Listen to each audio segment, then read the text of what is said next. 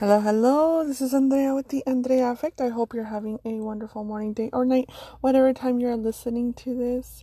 You guys, my topic today is an abundant mindset, how we can create it, how we can lose it, and how to sustain it.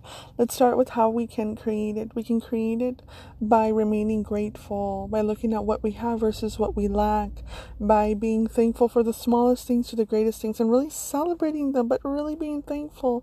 Not like, well, I'm thankful, but I'm thankful, but don't do that. Be thankful. Be thankful for everything you do have, the opportunities you did have, and gave it a good run, and and just stay in that type of gratitude. Stay there. Do what you have to do. Continue to stay there, even when things don't plan out the way we want them to. Stay there. How do we lose it? The second second thing I want to cover.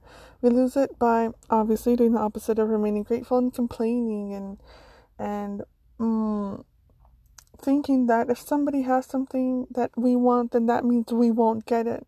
And it's not true. If somebody's shine is is their time to shine or they're getting recognition or whatever it may be, that's because it's their time. It's not saying it's not yours. It's just it's not saying it's not available to you. It's just it's not your time and being well aware of that and being grateful for everything you have learned and knowing that your time will come and to receive the things you want to receive or to become the person that you're becoming and be patient with yourself.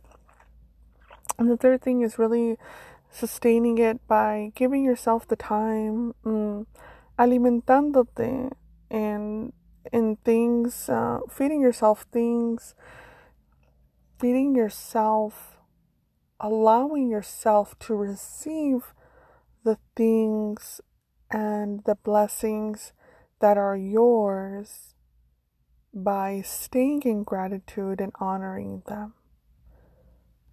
If you have so many blessings coming in, but you're always looking at what's missing, you're going to miss it. And you're going to go down that path. But if you stay in the path of being thankful for what you have, thankful for who you have, allowing yourself to receive, it's going to multiply. It's just going to multiply. There's no fighting it. So celebrate the wins, celebrate the mini wins, the micro wins, celebrate the lessons, be thankful, um, and keep moving forward on your path. I hope this has proved helpful and that you've enjoyed the rest of my daily dose of Let's Go series. Muy agradecida, so thankful with you guys, so thankful for you guys, for sure. Um, and I hope these podcasts uh, make a difference in your life. As always, much love and check out theandreaeffect.com on my website and on my social medias. Un abrazo. Bye.